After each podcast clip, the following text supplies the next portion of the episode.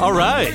Welcome, one, welcome all to the Red Bulletin Podcast. I'm your host, Andreas Tzortzis. We're talking to top performers in the worlds of adventure, sports, culture, innovation, talking to them about their path to mastery, the hurdles that they had to overcome, the tips and tricks that made them better that hopefully you can take maybe and apply to your own lives. Today we got someone who harkens back to the, let's call them pre Instagram days the days before social media open sourced photography and nightlife photography in particular. We're talking today to Mark Cobra Snake Hunter. And if you were partying in the early 2000s, whether you were in LA, New York, or Sydney, or Paris, or London, I mean, he, he got flown everywhere. Uh, the next day, you want to go to Cobra Snake's website if you weren't there, you wanted to see what you missed out on. If you were there, you wanted to see if he shot you, if he, if he captured you. He was a bit of a kingmaker for a while, um, pushing uh, talents to the fore, booking them, uh, commercial gigs. Uh, he's a hustler. Uh, he's a great, great energy. Uh, he's a guy who can talk about the value of doing it yourself, the value of taking the initiative, and the value of not waiting in line. Um, recently, he made an interesting transition into uh, fitness motivator. So he went from nighttime to daytime and used his massive community that he had amassed in the uh, early 2000s. And uh, instead of partying, motivating them to get up and do something and go out with him on uh, his various exploits around Los Angeles. Uh, he's a great guy. He's got a lot of interesting insight, and uh, hope you dig it.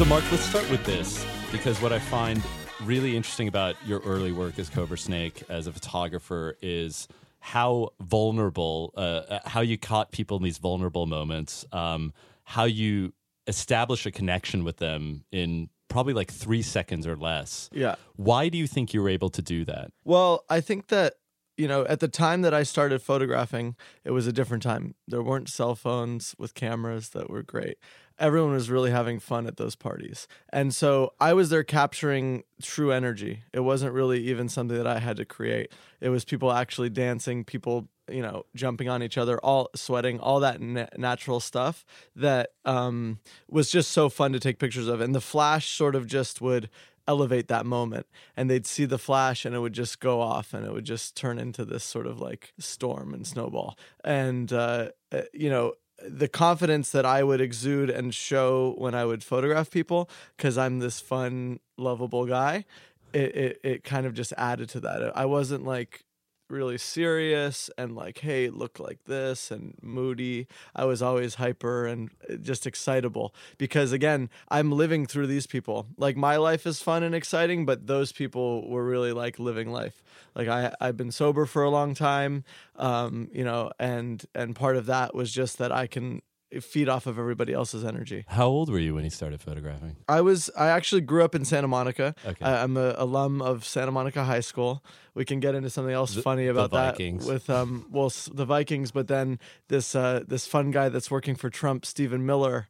Um, and I were running in the elections together, and it was a, a whole. You were the opposing candidate. I wasn't. Ex- it was a fake news slash weird uh, mess up. I was running for a different position. Okay. I was vice president. He was running for Speaker of the House or something. And this is Steve Miller, who eventually got a he, he caused some furor in the Trump administration. He was like one of the guys at the very beginning, right? Yeah, Um, and actually, I, when that there was an article that came out about that, I got like more people messaging me about that than when it's my birthday or anything because it was a really big deal. So I, I felt really relevant for a, a minute.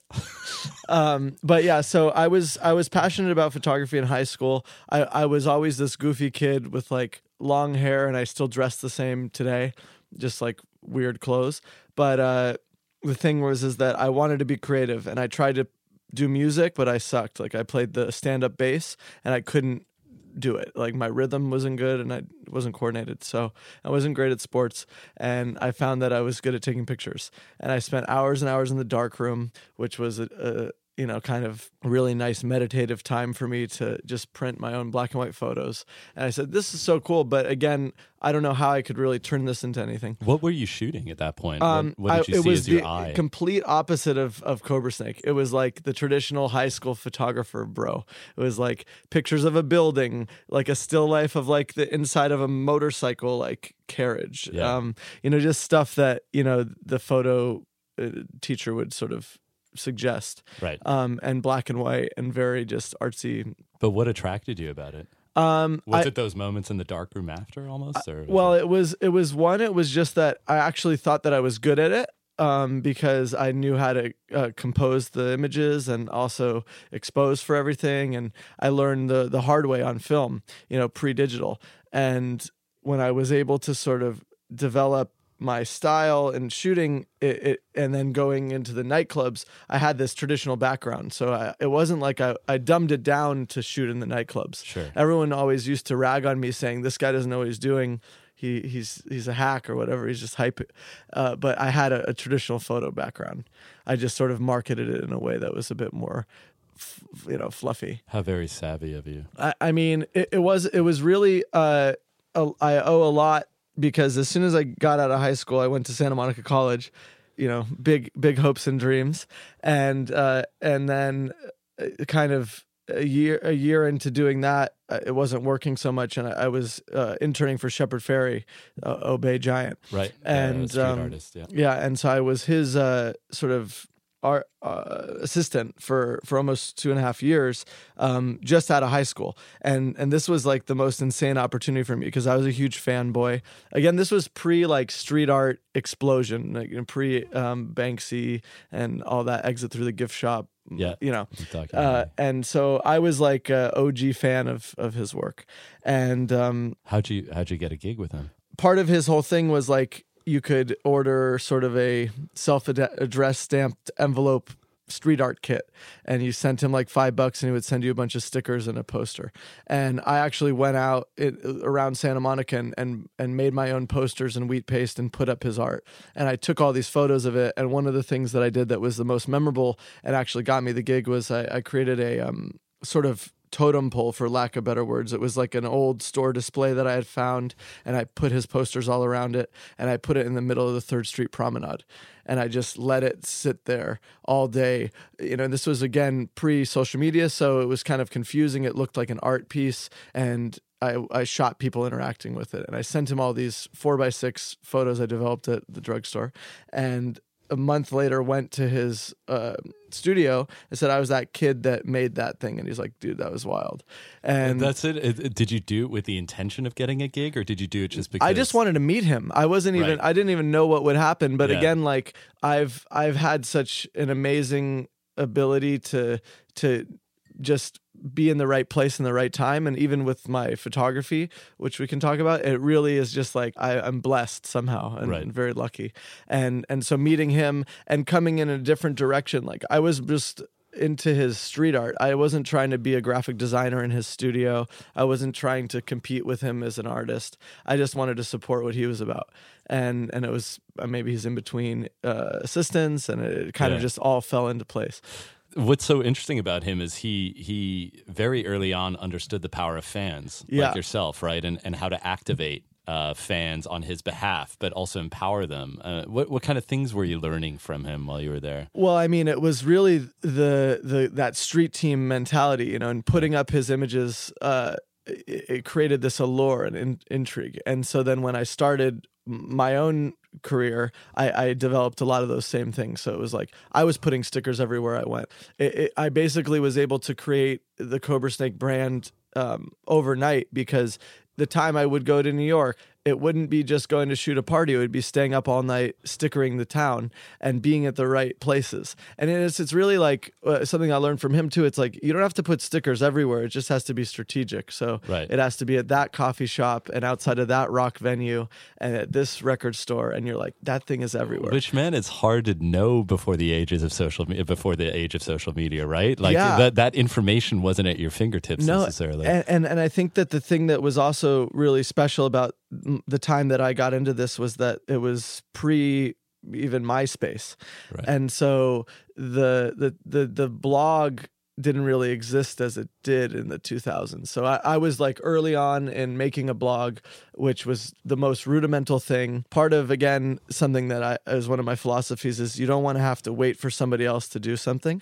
So I figured out how to do my own website. I didn't want to have to ask my friend, oh, well, how do I upload these photos and then wait for him to do it? And then he would be lazy or busy. So it, I was very self sufficient in, in everything I did because I didn't want to have to ask questions or ask for permission. I always like, I, still, I would sneak into concerts and I would do all these things that were, were maybe not appropriate, but I was there contributing in a way with my photography. That's interesting. Do you place a high value on figuring stuff out for yourself? I place a high value on on the fact that like if you're I, I hate to say like I'm the line cutter, but like, you know, I always cut lines when I can. and I'm not I'm not better than anybody. It's just that I, I don't have the patience. Right. You know, and and the thing is is that and again, I shouldn't it's like terrible to cut the line, but I do it. it's okay. It's you know, and we're not, we're not, judging you right now. And in the same way, it's like when I didn't take the traditional path and go to college yeah. and then become you know spend four years like learning about something that i wasn't that excited about. I went straight into work and i did it in a non-traditional way. Um, it was because again like i didn't want to follow the that road. Right. Did, was there a moment where you defined your ambition?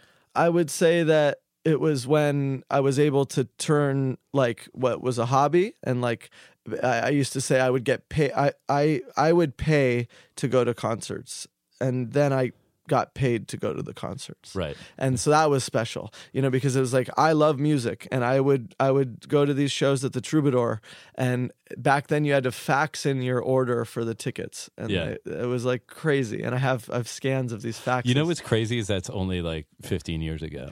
I, I know a lot has changed. yeah. No, but yeah. I mean the fa- I didn't even have a fax machine. I would like go to Kinkos and I'd say Right. I want four tickets for like you know uh, the yeah yeah yeahs. Yeah. And and another thing that was a bit you know resourceful in my way is I would buy four tickets. I only needed two, and then I would scalp the other two to Right. pay for the other two. Right. So or pay for all of them. So I was always sort of like doing little hustles. Little hustles. Yeah. Is that does that come from your parents or something? or Um, do, do you have like an entrepreneurial parental background, or is Uh, it? yeah, I'd say my I, my dad was definitely always always that way, and, Yeah. and sort of instilled that in me. I'm uh, come from a Jewish family, so we've always been very like good with with saving money and being resourceful in that way. Right. Right. Yeah. Okay. Uh, and the type of photography you were doing at the time, how did you? What, what kind of? How would you describe the the kind of early work that you were doing?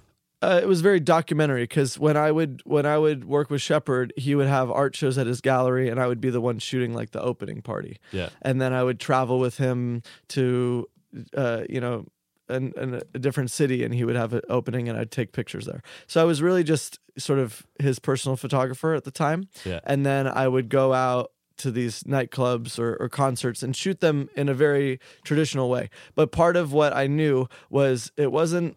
It was two things. It was like if I if I pushed myself to the front of the venue to shoot photos of the bands. I was really one of the only guys there for the whole set because even if there was press, they would be there for a couple songs and they might not even be in the front because they're like old and didn't care. I was like the guy, the fan in the front row. I would get people that would like tap me on the shoulder, being like, dude, you're getting epic photos. I don't bring a camera because this is 2003. Like, ca- I don't have a phone.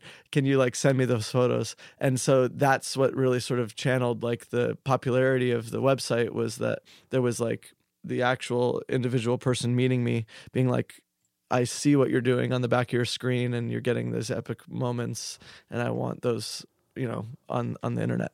And then I I said, "Well, why don't I take a picture of you guys?" And then that would also be on there. Right. And so it, turned into not just the photos of the band because it wasn't just about that. It was about painting a picture of the sort of the whole night.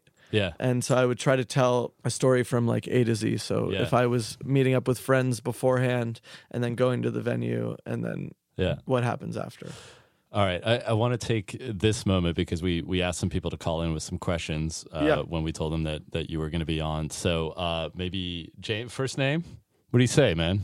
You want to you want to spin one? Hey, Mark. Um, there's no doubt that you've made a name for yourself within your industry. I was wondering when uh, did you know that you had something unique, and what do you think that thing is? Well, that's a great question. Yeah, I know. I'm kind of jealous of it, actually. Go ahead. Um, thank you, and you sound cute, uh, whoever you are.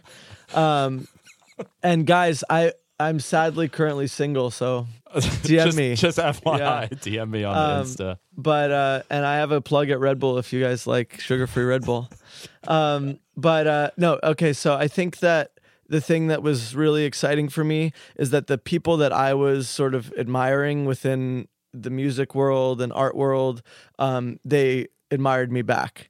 And so it would be like again I'm referencing these bands because it was of the time, like the Yeah Yeah Yeahs messaged me days after the show saying these are great photos we want to put them on our website and you guys you should come to the music video set that we're filming right now with spike jonze and i was then i went and shot that you know and it was just like the the validation of that like instantly just made me feel like i was contributing to this in some way Right. right. um so it was recognition from established artists that Yeah. you were doing good work, essentially. yeah That was and the- again i was like 19 at the time and i was just a punk kid and and the fact that you know a, a, lot of notable people at the time were always you know scratching my back and inviting me places uh, and then i think getting getting paid and even it wasn't a lot of money just some money for the photos uh, made a, a big sort of uh, uh, importance because it, it set a value on what i was doing Right.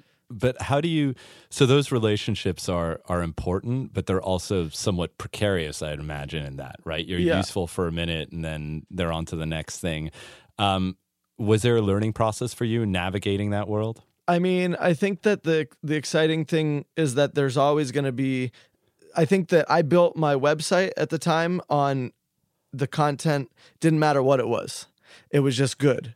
And so if it was photos of a, a hot buzz band, even like the darkness, I don't know if people these are throwbacks, you know, the darkness and Yes. Wolfmother. Yeah, the darkness was the uh, like the the glamour, like the thing called yeah, love, the li- da-da-da. like mid '80s vibe, Yeah. like super glamour, Hair metal ba- kinda thing, metal. yeah. yeah, exactly. Um, but you know, I that was the hottest thing at the time, or the vines, or all, all these things.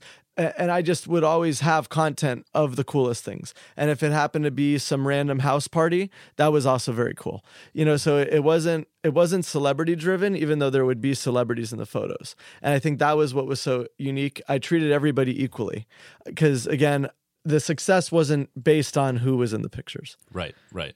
So it was it was more about getting the best shot. Yeah, and Who were your mentors, by the way? Who were the guys you were looking up to? Um, I mean, I I loved uh, Patrick McMullen's work in the '80s. He has a book called So '80s that I like would page through all the time. Uh, just these epic black and white photos from Studio 54. Right. Um, in in that sort of just glamorous party lifestyle, and then more more recent stuff would be like everyone loves Terry Richardson and Juergen Teller and um, Martin Parr is really yeah, cool. of course, the British photographer. Was was the goal to to attain their their level of success at one point? Um, I I know again with the way that I had a website called the Cobra Snake and not markhunterphotography.com. Right. Um, I kind of already sort of pivoted in a way that I don't know if I could ever make it back into a fine art thing, at least you know until I'm maybe dead.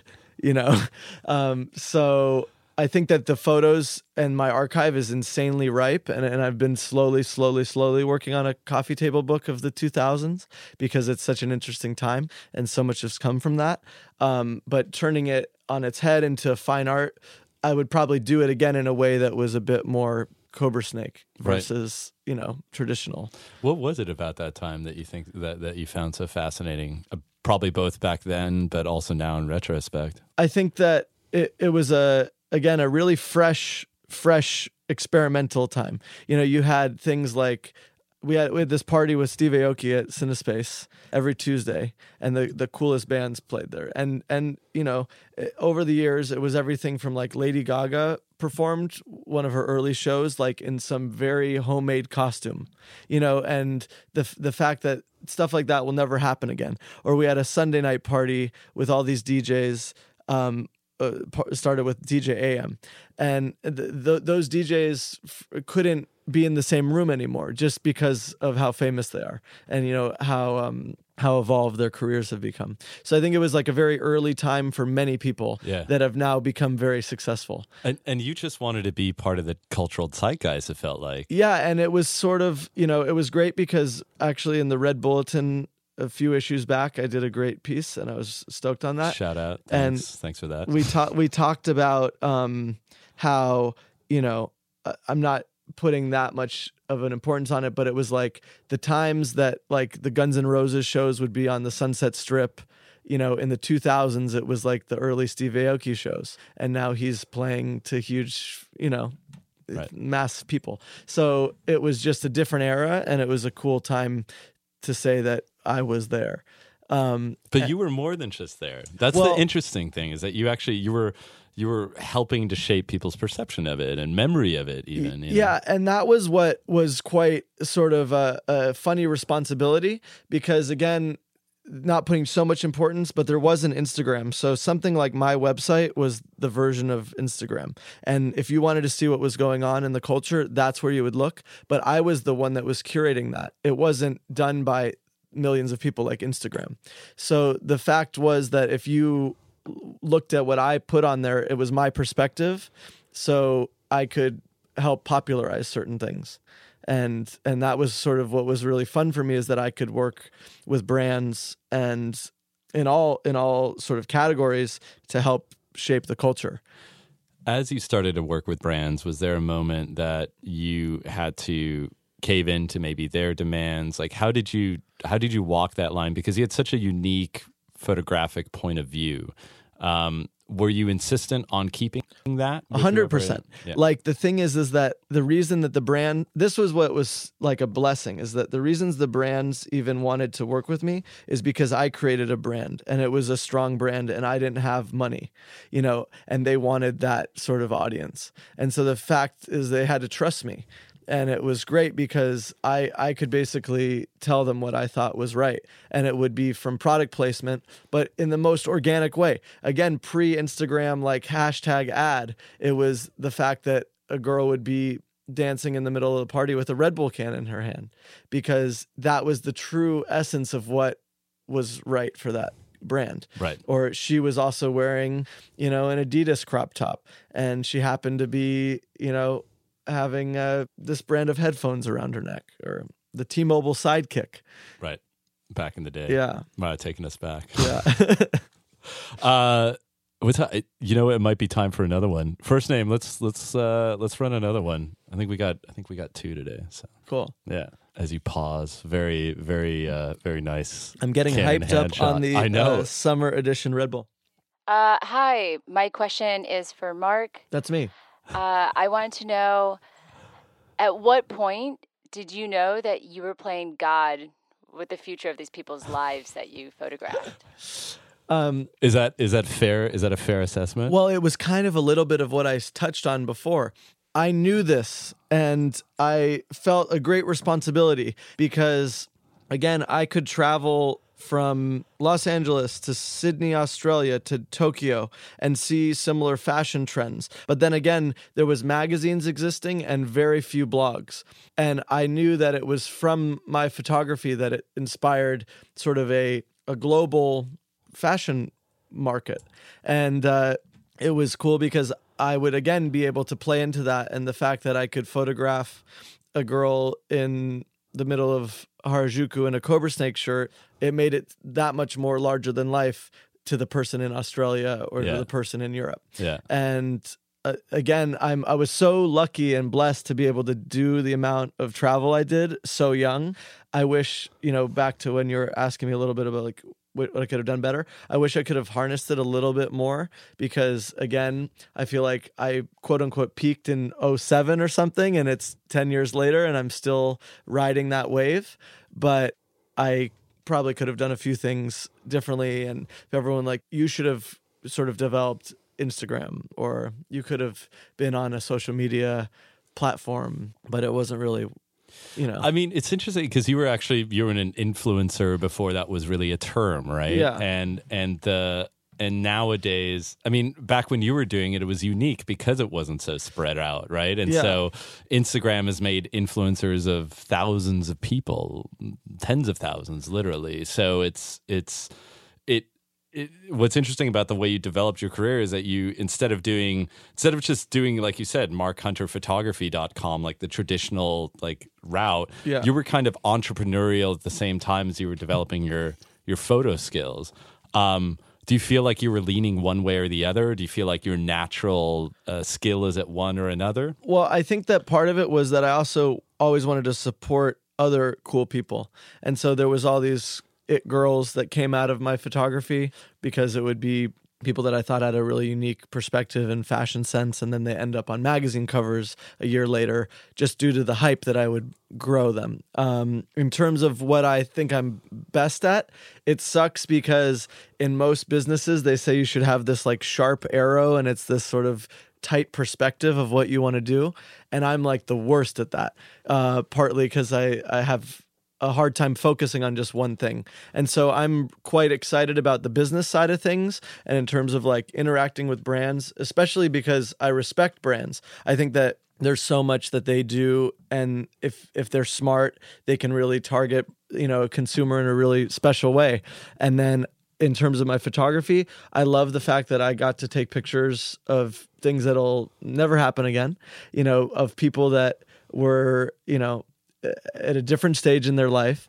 And and it's such a special thing to look back. And i think what's going to be really exciting for me moving forward with those old photos is that you can you can show you know Katy Perry the early work that I did with her. And she's like wow look how what I where I am now. And to see how I used to be you know and yeah. and I have endless examples of that. And I'm sorry just to drop like a a superstar like that but it's more that you know even a young person that I met could be now an art director at some big brand. And he's like dude I ever used to party with you you know back in 20 2004 and like now I run this huge company. And it's so funny to see me just like in a, a hipster hoodie back Yeah, then you know? yeah. so there's there's a lot of nostalgia in the archive. I was gonna say you don't you don't really look at it you don't look back at it with regret. You don't look back at it as a, no, it should be as a- celebrated Yeah, absolutely. Yet you pivoted. Yet Yeah. you try to and and so tell me about that point. Well, I think with my photography, I was able to pivot in like a very uh, positive way towards um, a bit more commercial work. And you know, don't knock it because it's part of like the reality of of life. So you know, I, I didn't sell out. I'm just like, Buying in. yeah, you know, and uh, and you would do it too if you could. Uh, so I think I think the thing that was really cool is that there was a, a very unique style that I created that was this candid, fun energy, and then that worked really well for a lot of advertising brands. So I've done stuff, you know, for you know top 10 brands and it's just so cool for me to to get to interact on that level. Um, and then i also took a, a serious pivot with um, turning you know now i'm 32 now which people are like you're only 32 you should be like 45 Right. um, and uh, I I a few years ago just got obsessed with health and fitness, and it was after just the longest run of my life touring, you know, for ten years, you know, and again, I, it wasn't glamorous. It wasn't like I was flying business class everywhere and having posh hotels. I was you know, roughing it, and I was you know, sleeping on floors and, and couches. Honestly, very punk rock, and I, I you could see it on me. I was I was out of shape, and I was eating bad, and I was napping all the time, and I was grumpy, and I was like, "This is not right. I'm I'm in my mid twenties, and what's wrong with me?" And uh, it would it was really a just a, a spark. I said, I'm not going to take a nap right now. I'm going to run up Runyon Canyon. The most opposite thing, you know, the, from not exerting any energy to a lot of energy. And I struggled, but I did it and I did it every day. And it, it- it's a, a close hike to my house. Um, if you don't live in LA, you can you can just go for a jog. Um, but the thing is, is that it was a decision I made to sort of better my own just life. yeah. And how um, did you take that first step though? It's impo- was- it's like swimming upstream. Yeah. That my whole my whole career was also swimming upstream because it was again non-traditional. I didn't I didn't do things the way you're supposed to do things. And um the the first step is always the hardest. They always say, you know, you're going to be you know, sore. You won't be able to walk for multiple days if you're exerting yourself like that. But I just knew that I had to change, and um, I think that part of what the first the first exciting thing was that people would notice that and they would say, "Oh, you're looking better, you're acting, you have a better attitude, all these things about, you know, positive things." And so it was a reinforcement on on the the hard work I was putting in. Yeah, but at what point did you say, "Well, let's make a let's let's make a movement out of this, right? Let's uh Yeah, so I think that part of it was that I was uh I- felt great and then I wanted to spread that message to other people. And this was when Instagram sort of was sort of taking taking uh hold and I didn't really take it seriously with my photography. So I was just posting like random photos of me hiking with girls and called it Cobra Fitness Club. Uh, and that was still just on my normal Cobra Snake page. And then people were like, "Dude, stop posting those pictures. Like, you you got to show your work and your cool party photos. I don't want to see you hiking." yeah. And so then I created Cobra Fitness Club uh, with the idea that again, there's people that will respond to the Insanity Dude or the P90X guy or Beachbody, and you know, I'm not like them. So uh, You're accessible. I was like the I was coined the hipster Richard Simmons. Um, Right. and I am honored because uh, he's legendary. And the Yeah. thought is that there's a lot of people that don't want like they just don't like being yelled at. Like I, I turned what I think uh, I turned fitness fun, and I made it more of like a party right. on right, the mountain Right. or wherever we are. Right. And and part of that was just yeah, I, I have this this um you know I have a a legacy of of partying, and I think that you can turn fitness into partying. Fitness can it- day partying. Yeah. is- fitness is the new day party, basically. Yeah. Um, That could work. and you know, It and seems to work, right? it, it really does. How many people come out? Uh, I've had you know groups uh, up to like 120, Yikes. and that was like insane for me. Hard, Wow. almost hard to manage, and I, I don't know if I like that.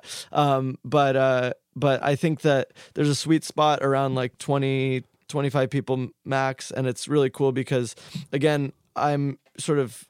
Uh, putting this invite out to a lot of cool people and then they become friends and and it's it's a nice place to meet um you know friends girlfriends boyfriends yeah. anything um other creative people other f- photographers like it's But a- you're not like you're not a personal trainer. Uh, I'm just like a hype man, I'd say. uh, I don't have like a full certification, but I should probably get one. Another, I mean, it's amazing because Red Bull has like been in my life in so many different ways. Recently, there's a, a series, um, the hashtag, Yeah. and um, they did a thing on health goth, and then I I'm in that. Um, Oh, right. yeah. So you could put a link under this. That's actually not a bad idea. yeah, about the health goth movement. But I, I mean, it seems like what what unifies everything is a search for. Am I right in thinking it's like a, a search for community Yeah, and a desire for community? Yeah, especially now where like myself and everyone uh we're all having an issue with like how do you meet people? You know, Right. everyone's on their phone the whole whole day. Right. And then they're meeting people on apps for Yeah. dating. Like Yeah. it's it's so different than it was before. And if you don't want to go to a bar which can be like kind of depressing and dark and not really like conducive to wholesomeness um, something like a hike or meeting up at the beach um, is like perfect Yeah. you know and I think that's like the most LA thing I've ever heard. overheard, I can't believe you overheard at LA Over at- overheard LA. at, the Red Bull Studios. yeah, I mean that's because that's uh, you know I, I've never heard someone disparage bars like that. Well, I've smell like a bar Right. till this day after Right. being in them for so long. But no, I think I think that you know you hear these magical stories of like, dude, I was like in in Venice and I was walking on the boardwalk and this girl rode by on her bike and she was stunning. You know, that's like the girl you want to meet. You Right, don't want to meet the girl that's like passed out in the booth Right. at two in the morning. But you did for a while, Exactly. right? But I'm telling you, that's not the way. it's good. It's good. Yeah. Maybe when you're younger. Yeah, uh, relationship advice from Mark Snake Hunter: uh, how to find the one you want. Yeah, uh, how to find the true love. Then I looking. uh, You know, I'm single, so it sucks. Right. you know. right. It, it- let's talk a little bit about Instagram because how was part of you kind of pivoting also the Instagram democratizing essentially what you did? I mean, Instagram I, I was so reluctant to join Instagram uh, because I was on my own island at the time when the Cobra Snake website had huge traffic and it was like such a cool thing for me that I was like, why would I want to put my energy anywhere else? And it was a huge mistake, honestly, because I, I'm yet to break 100K. Thank, thankfully, I'm verified somehow, which uh, doesn't really do much for me, but um, I didn't really pivot as uh, gracefully as I should have because if I had just ported that that kind of user base straight to Instagram early on, I could have been one of those sort of more Vine star type dudes. Not me personally, but my work. Would that have been a good thing? Um, only for the fact that it would have sort of been cool to be the OG that like was also the current G. Right, right. Um, the guy who transitioned. yeah. the guy who kind of started party photography Could have I could, have like yeah. the guy setting the the pace and the cadence of Yeah. like this new world. and and so that's would be maybe one of the things that I could have done better.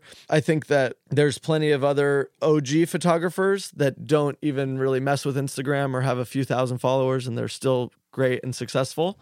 Um, it just for me the fact that I also do appreciate brands and working on those kind of things. It would have been great to say, "Oh, well, I have half a million followers and I can do X, Y, Z." yeah. You know, social media wise. So what do you what do you want to do next? Like what where where is this leading for you? I'm not I mean you're not a f- fully finished product at 32. You No. know, your life can take so many different things. But what are the things what are some of the things that you um were able to enjoy in your early life as a party photographer um and and you know really growing as a photographer that you want to continue like what are some of the the, the values that you want to like carry on into whatever you do next I really want and I it's I have to remind myself every day to get back to the point where it was like I was more the line cutter. It's a it's a swimming upstream. It takes a lot of effort and I don't do it as much as I used to. And I think it's one of those things you would don't want to take risks, you know? I was so risky early on. But it, it sounds like you you feel like you've gotten too complacent. I I want to get risky again. I want to I want to like live that that early 20 uh, 20s life not so much just what I was doing but just with that mentality that like I never asked questions. I never I just did things like I made the most random t-shirts. I I just would spend money on a hundred thousand stickers and put them everywhere. Yeah. Like stupid things that I don't do anymore. And I, I miss those. Uh, What did that give you specifically? nothing specially uh, i i would think uh it's just that uh that i don't know it's kind of a um It's an energy. yeah and and then to see what it can turn into um and, and i think investing in myself is like the best thing i can do Right. um but in terms of like future things it's like i i'm i'm it's a it's like the uh, somebody else casey hill who's a, a dear friend she released her album and then she said it was like the biggest shit she ever took you know because it took so many years to come up with this album and i feel that Elegantly put. I feel that way about my like photo book because the 2000s is like the ripest it's going to be in a long time Yeah. and I have a huge archive of epic photos that I need to get like in a book and so I'm constipated. I can't think of a better uh, note to end on than that. uh, Mark, thanks so much for coming by, man. Thank you. All right. epic epic podcast. yeah, it was epic. Thank you.